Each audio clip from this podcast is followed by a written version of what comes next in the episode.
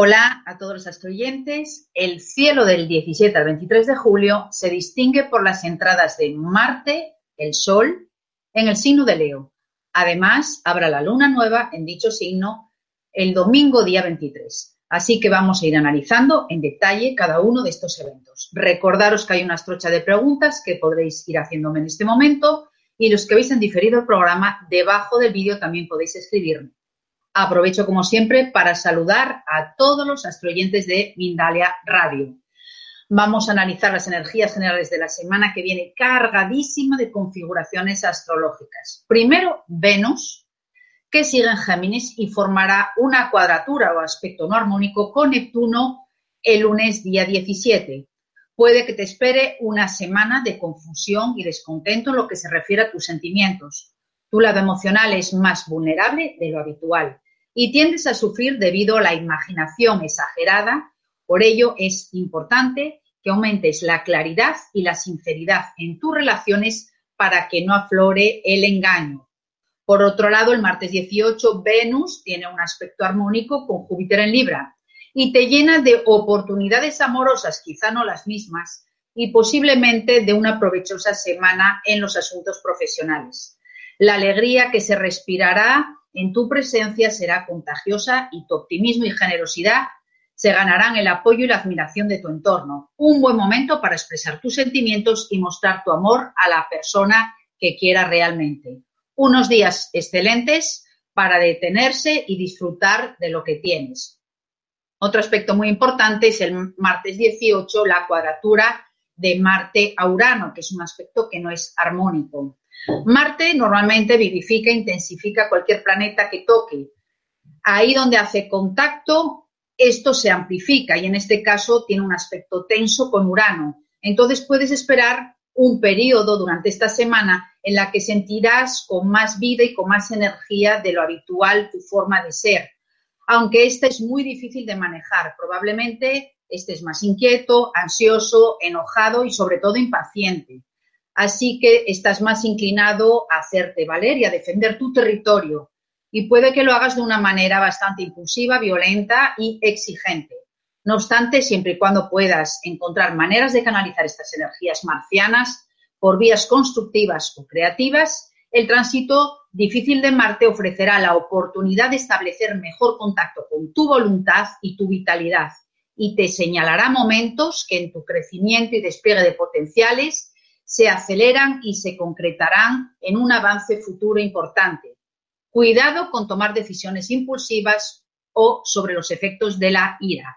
El miércoles 19, Mercurio formará un aspecto armónico, un trígono con Saturno, que indica que es el momento de tratar y resolver algún problema serio o tomar decisiones importantes, ya que tu habilidad mental se beneficia de la energía estabilizadora de Saturno.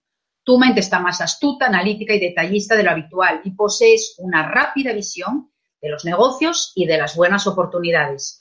Ahora te resulta más fácil estudiar y expresar tus pensamientos, tanto con palabras como con letras, y en tu trabajo aportas creatividad y determinación, lo cual es una buena fórmula para lograr el éxito. El jueves día 20, Marte saldrá de Cáncer para entrar en el signo del poderoso Leo. Podemos sentir cómo nuestra energía aumenta, cómo tenemos más ganas de hacer cosas, también de divertirnos, de jugar, de ser creativos. Es una buena época para hacer deportes, para triunfar y sentirnos bien con nosotros mismos. Si hacemos algo bien, es sentirnos orgullosos y satisfechos, lo que va a sobresalir con este aspecto. Entonces, el fuego de Marte en Leo se convierte en nuestro carburante para ser creativos en las situaciones de la vida. Es un tiempo para amar, sobre todo, la vida en general y para sacar a lucir todo nuestro glamour, nuestra alegría y nuestras acciones. Dar el calor también a las personas que nos rodean. Es el momento de hacer grandes cosas para irradiar sin miedo, pero cuidado con el mal uso. Siempre todo es dual en los planetas y en los signos. Entonces, en este caso, puedes dar demasiado autoritarismo respecto a los demás, tener un orgullo exacerbado, egocentrismo y tendencia también a imponerte por la fuerza. La próxima semana vamos a analizar este importante cambio energético con más profundidad para cada signo, ya que no solo Marte estará en Leo, sino que este sábado, el día 22, también el Sol entrará en el mismo signo. Pero antes de ello, finalizará su recorrido por el signo de Cáncer esta semana, formando este viernes 21 una cuadratura o un aspecto inarmónico con Urano, el planeta de las sorpresas. Así que quizás sientas el impulso de afirmar tu originalidad y defender tu independencia a toda costa. A los ojos de los demás, tu comportamiento puede parecer más bien errático y irresponsable. Sin embargo, si sabes manejar esta energía con sagacidad y prudencia, cosa que cuesta mucho, podrás dar un paso importante hacia el desarrollo de tu potencial creativo. En las lunas de la semana tendremos fase menguante hasta el mismo domingo, día 23, cuando se producirá la luna nueva en Leo, mientras la luna pasará esta semana por los signos de Aries, Tauro, Géminis y Cáncer, para finalizar, como dije, en Leo el domingo, donde tendrá lugar en el grado 044 a las 9:47, siempre tiempo universal. Luego ya sabéis, tenéis que ajustar en función de vuestro país. Vamos a recordar el novilunio. En general, uno conecta lo que más niega, los sentimientos que no se reconocen como propios, todo lo que está en el inconsciente. Se ocupa de hacernos esta luna nueva que salga adelante todo lo que no queremos ver, todo lo que está oculto de nuestra personalidad.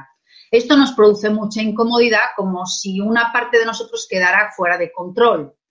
Cuando estamos bajo el influjo de esta luna, todo lo que está entonces en el inconsciente, que es siempre lo que nos domina, va a salir a la luz. La luna nueva renace e inicia un nuevo ciclo.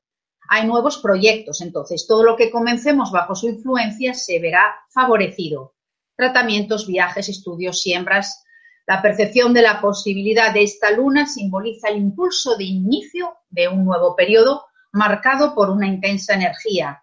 En esta fase puedes sentir un fuerte deseo de hacer alguna cosa y generalmente todavía no sabes bien qué. Ese día puedes sentirte perturbado sin razón aparente, por lo que no se recomienda tomar decisiones, eso para el domingo, o hacer cosas importantes. Movimiento favorable para el recogimiento, visión, inspiración, planificación y percepción de todo lo que deseas poner en marcha durante los próximos 28 días. Trata de no asumir actividades en exceso, sobre todo en los 3 días que siguen, pues existe el riesgo que caigas en confusión y estrés. Si quieres que alguna acción o negocio quede en secreto, realiza 8 horas antes de la hora que dije anteriormente o después de la luna nueva ese proyecto. Es aconsejable entonces en ese día quedarse tranquilo, evitar discusiones y actividades que exijan mucha atención y desempeño personal. Durante este periodo, evita ingerir alimentos sólidos. Si quieres bajar de peso, opta por jugos de frutas naturales y caldos de legumbres, claro, para ese día, no toda una semana. El ayuno se recomienda en las 12 horas antes y después de la luna nueva. Evita cortarte el pelo porque se acelera el crecimiento y a la larga se debilita. Si usas cuchilla, recuerda que el vello crecerá más rápido. Es tiempo favorable para abonar y arar el suelo. Y también indica esta fase que puedes acumular energía, es buen tiempo para cuidarse y restablecerse. Resumiendo, las actividades que se favorecen con este novilunio es establecer contacto con alguien que pueda ayudarte en alguna meta, trabajar en la prosperidad amorosa, para la reflexión, realizar tratamientos de belleza, para pedir aumento de sueldo, solicitar préstamos, llevar a cabo tratamientos para la salud, eliminar toxinas con mayor rapidez, deshacerse de una mala costumbre o un hábito nocivo. Y en cuanto a la naturaleza, la poda de los árboles enfermos durante esta fase contribuye a una recuperación más rápida. Vamos a acordaros que cada mes en el novilunio se realiza el ritual del cheque de la abundancia. Para los que ya lo conocéis, bueno, pues pasáis luego a las preguntas, y los que es la primera vez que veis el Astroplash o los que no lo recordáis, voy a repetirlo de nuevo. Entonces, este ritual del cheque de la abundancia se hace 24 a 36 horas, 24 antes a 36 horas después de la luna nueva. Lo perfecto sería hacerlo el domingo. Primero hacemos un cheque a mano y elegimos alguno que tengáis ahí en un talonario. Le ponemos nuestro nombre y apellidos y arriba en la cantidad a la derecha, en la parte que normalmente se ponen los números, ponéis ahí pagado en letra totalmente. En la parte escrita también ponéis pagado totalmente. Y como beneficiario os ponéis a vosotros mismos con el nombre y apellidos. Y luego en la firma ponéis la ley de la abundancia. Por detrás, pero esto ya es opcional, se pueden poner peticiones para este mes. Como siempre, para equilibrar las energías de la semana, recomiendo flores de Bach, la verbena, para empatizar y suavizar las relaciones con los demás. En minerales y cuarzos, el diamante y el ámbar. En metales, el oro. Y en flores y plantas, el girasol. En ángeles, el arcángel Miguel nos da este mensaje esta semana. Pon ilusión y enamórate. Sé creativo y aplica tu aprendizaje económico. Ahora en la ronda planetaria vamos a ver cómo actuará la luna nueva en cada uno de los signos. Aries. La luna nueva te lanza la creatividad con autenticidad y audacia. Es posible que optes por un cambio de imagen o actualices tu guardarropa. Sé osado y creativo y lee sobre gente que te puede inspirar. En Tauro, la luna nueva te motivará a hacer algunas mejoras en la casa o quizás solo necesites un poco más de privacidad, dedicando un espacio solo para ti. Si has estado pensando en mudanza, esta luna puede invitarte a explorar en esa nueva dirección. El Géminis, la luna nueva, activa la zona de las comunicaciones y las relaciones. Motívate a ti mismo para salir. Tu conexión con un hermano vecino o compañero de trabajo podría convertirse en una colaboración más formal ahora. Para el Cáncer, la luna nueva te dice que es el momento de restablecer el balance entre lo material y lo emocional. Equilibra tu presupuesto y restringe el exceso de tus gastos. Nuevas fuentes de ingreso pueden surgir. No esperes. Leo, la luna nueva te pide que mires qué talentos e intereses son los que quieres desarrollar y cómo quieres crecer en los próximos 6 meses. Presta atención, tus deseos más profundos podrían materializarse delante de tus ojos. Virgo, la luna nueva recuerda que este es el momento de establecer límites firmes con las personas que no te tratan como mereces. Aléjate de circunstancias preocupantes, podría ser esta la mejor opción para ti. También di no a las personas que te están haciendo o cometiendo alguna injusticia en tu entorno o contigo mismo. El Libra, la luna nueva te da ganas de alargar tus relaciones hacia caras nuevas, conectándote con personas que comparten tus intereses actuales, descubrir terrenos inexplorados y hablar con desconocidos te puede traer grandes beneficios. El Escorpio, la luna nueva indica que esta semana es fértil para la siembra de las semillas de tu futuro, así que dedica un tiempo para trazar tus metas de los próximos 6 meses y crea un plan, utilizando todos los recursos prácticos que te sean necesarios para conseguirlo. El Sagitario, la luna nueva en el sector 9, te incita a inscribirte en algún curso para una certificación y es el momento de establecer intenciones y tomar medidas hacia tus metas. Piensa en grande y abre tu mente. Capricornio, la luna nueva intensifica tu parte seductora e íntima, así como las finanzas compartidas. Da rienda suelta a tus poderes de seducción y ve con todo. Solo asegúrate de que los problemas no sean insuperables porque después ya no hay vuelta atrás. Para el Acuario, esta fase hace que algunos cambien vuestra independencia por el compromiso con una persona que respete vuestra individualidad, vuestra libertad y vuestra autonomía. Otros, sin embargo, pueden bloquearse y decepcionarse cuando vean que no todos pueden vivir de acuerdo a la proyección de sus sueños. Para finalizar el Piscis, la luna nueva te pide prestes atención a las áreas menos saludables de tu vida. Haz una limpieza física y mental. Ordena y mantén solo los objetos que te alegren la vida porque, como indica el principio de las leyes espirituales, eso atraerás a tu vida. Ahora vamos con las preguntas recibidas esta semana pasada y Lourdes Barrio me dice: hola Eva, nací el 8 del 15 del 55. ¿Cuál sería mi carta astral? ¿Sería un buen momento para iniciar un nuevo negocio? Mira, Lourdes, aquí importantísimo es tener la hora exacta y el lugar de nacimiento. Como no me has dado ni uno ni otro, no puedo montar la carta o el mapa astral y decirte si de primero es un buen momento para iniciar algo o no este año. Y segundo, cuándo podría ser esa fecha. Así que cuando lo sepas, me escribes de nuevo. Santi PM, hola Eva, me encanta la claridad con la que explicas. Gracias, Santi. Me ha hecho tener una nueva visión de la astrología. ¿Tienes algún curso que pueda aprender contigo? Pues sí, Santi, inicio un nuevo ciclo en septiembre de 6 talleres y el primero es el 23 y 24 de septiembre. Así que si quieres más información puedes escribirme a evalunella.com y te mandaré toda la información, o también me puedes contactar en mi perfil de Facebook Eva Lunella. Aquí tenemos otra pregunta. Hola Eva, mi nombre es Victoria Eugenia y te escribo por lo siguiente. Mi hija tiene un gran trígono de agua, se ve que Victoria Eugenia ya tiene mucha idea de astrología, y con la excepción de que es Leo y ascendente Aries, me pone entre paréntesis fuego, casi la totalidad de los demás planetas están en agua.